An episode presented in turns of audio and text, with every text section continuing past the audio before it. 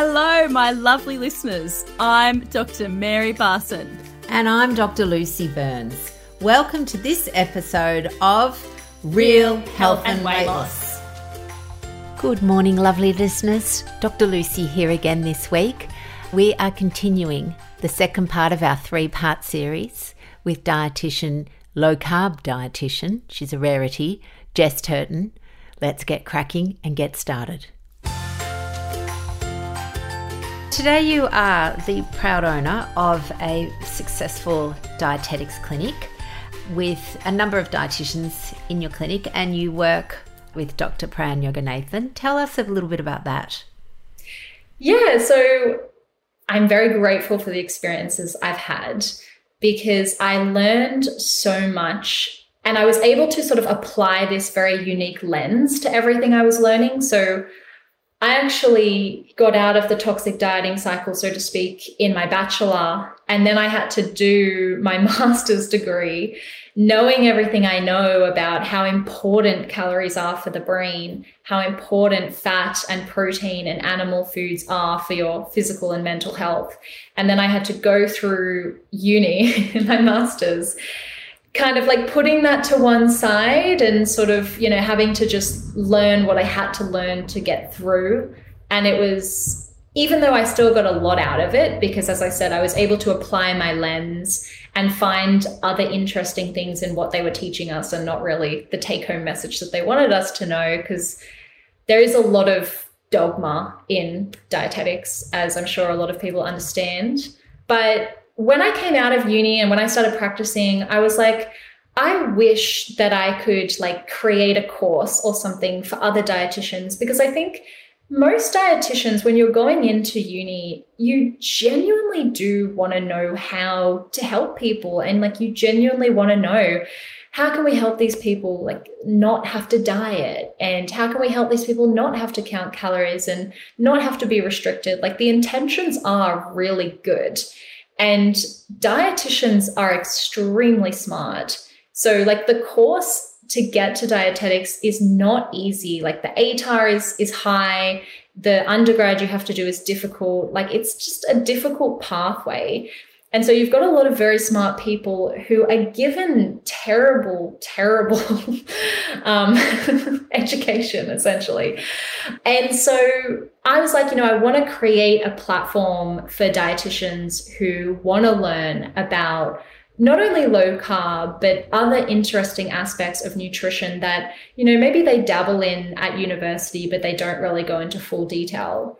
Luckily, because, you know, I do do science as well. I do do research. I think I'm, I, I can easily interpret the literature and, you know, get the takeaway points and teach that to other people. Whereas I find that a lot of practitioners don't have those skills. So I basically started Ellipse Health as like a team. You know, can I build a, a little team of dietitians and I can support them and teach them all the things I wish someone taught me? And it is a small little team. So we have a male dietitian, Thomas Pavola. We have Nikki Motat, who was actually in my university degree going through with me. We have Kieran Daliwal and Megan Hassick. And it's just so nice to have a little community where we can bounce ideas off each other and be critical thinkers. And we refine our process. So whenever we see patients, we review what we did. Did it work? What are the outcomes? We always check to make sure that we're up to date in terms of the literature. And it's just a nice environment that I think that we're not taught a lot of those things at uni. So it's just kind of like that next level that I wanted to offer to people. So it's going really well. I love it. And yes, Doctor Pran Yoganathan, he has a gastroenterology clinic in Sydney. And he is very passionate about dietetics and nutrition. And I think he really was interested in the role of nutrition in not just gastrointestinal health, but how that linked up with metabolic health. And he saw this kind of relationship that I don't think a lot of people have really uh, linked together or pieced together. It's not really clear in the scientific literature, the relationship between gastrointestinal health and metabolic health. But Pran basically started realizing that when we improve people's metabolic health, their gastrointestinal symptoms tend to go away a lot of the time, especially for those I B S kind of patients where they've got bloating, they've got gas, they've got abdominal pain, that sort of stuff.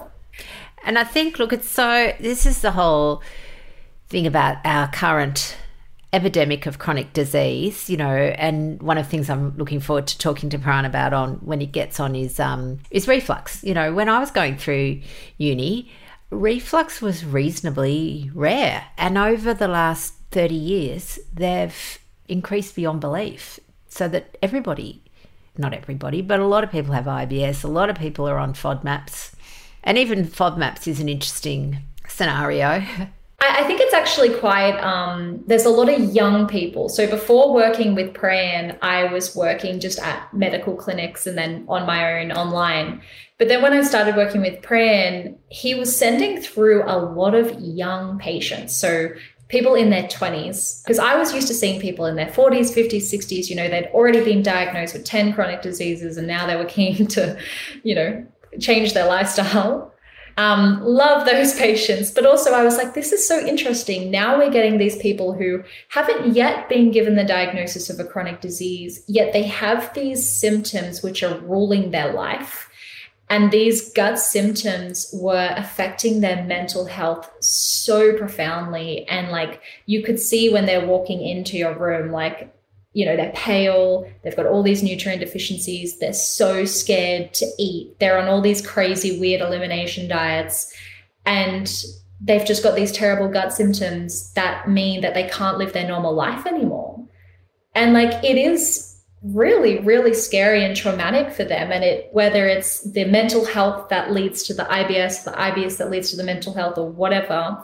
But, you know, when we assess these patients, we find that they do have physiological issues that need to be addressed. So irrespective of their subjective symptoms and irrespective of what Pran finds when he does the investigations, they have physiological issues going on. So whether that be nutrient deficiencies or insulin resistance or fatty liver or whatever we can identify that's objective in their blood test, we just take it and we run with it. Because if we can correct those things, what we find is that their sort of baseline inflammation just comes right down, and all the foods they were reacting to before, they now don't react to. And as you would know, I mean, if a patient has insulin resistance and nutrient deficiencies, a low carbohydrate diet is the best dietary approach, because not only can it help with their metabolic health, but it is highly nutrient dense. So for these nutrients that they're deficient in, like vitamin B twelve and iron, that are contributing to the problem, we can actually correct that through diet and through teaching them about things like meat and eggs and dairy and how those foods are critical for them getting better.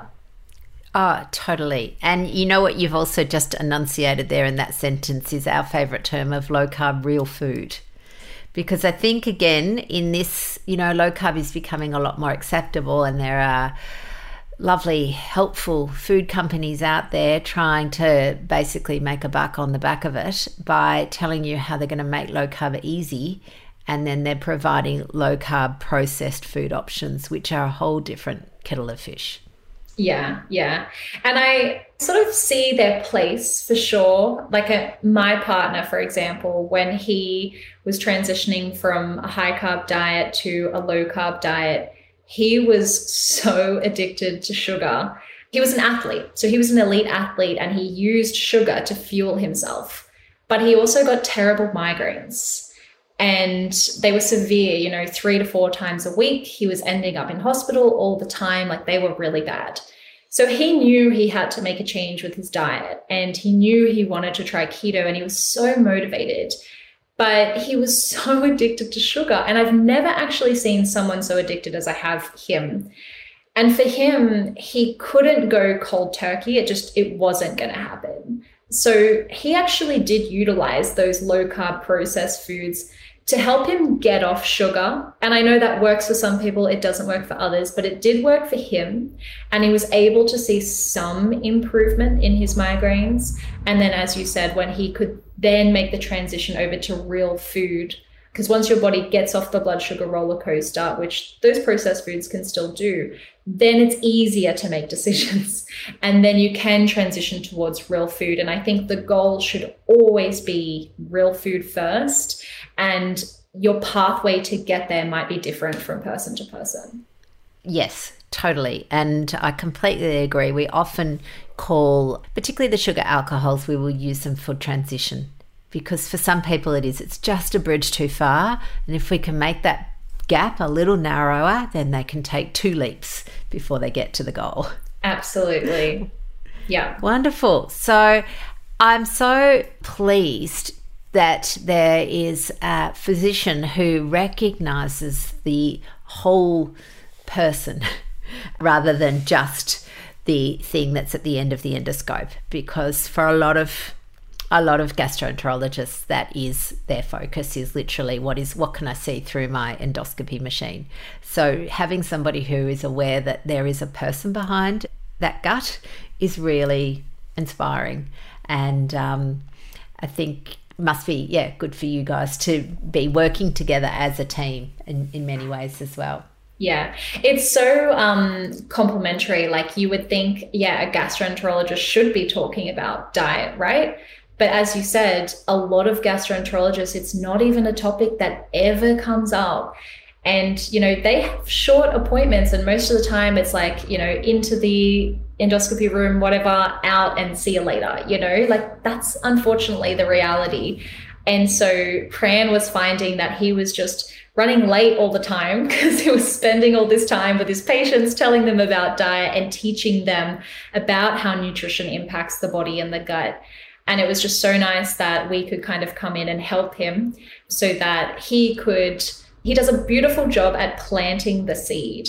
So he plants these little seeds in the patient's mind and they come to us, you know, a bit more motivated and informed with a direction, you know, so we don't have to spend as long, I guess, trying to plant a seed or trying to get them to change their ideas, because so many of us are stuck in the standard nutritional dogma where we think fat is going to clog our arteries and high cholesterol is like, you know, we're going to drop dead of a heart attack and salt is going to cause high blood pressure. Like there's all these things that we just think are facts, and you kind of need a whole team of health professionals to unpack that for some people. And so it's nice to work within a team that can help people do that.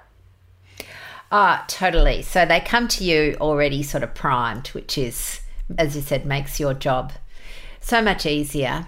I sometimes tell this little story about Santa and how as a child you absolutely believe him to be true.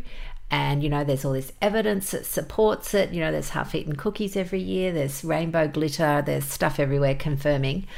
And the first time someone says to you he might not be true, you actually don't believe it. You come home, you're looking for evidence to say, no, no, you're wrong, it's true.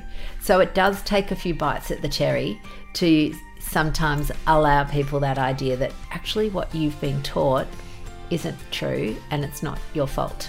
Mm, that is a fantastic analogy. I love that. Feel free to borrow it. Lovelies, that's the end of this week's recording. It's been another fantastic day. I hope you have a wonderful week ahead. We'll be back with the next part, uh, which is all about research and discussing Jess's research and what actually scientific research is, and more importantly, what it isn't. See you all next week, darlings. Bye now.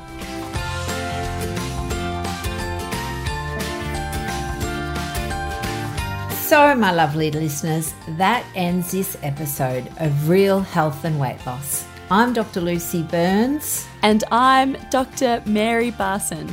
We're from Real Life Medicine. To contact us, please visit r l medicine dot com. And until next time, Thanks, Thanks for, for listening. listening.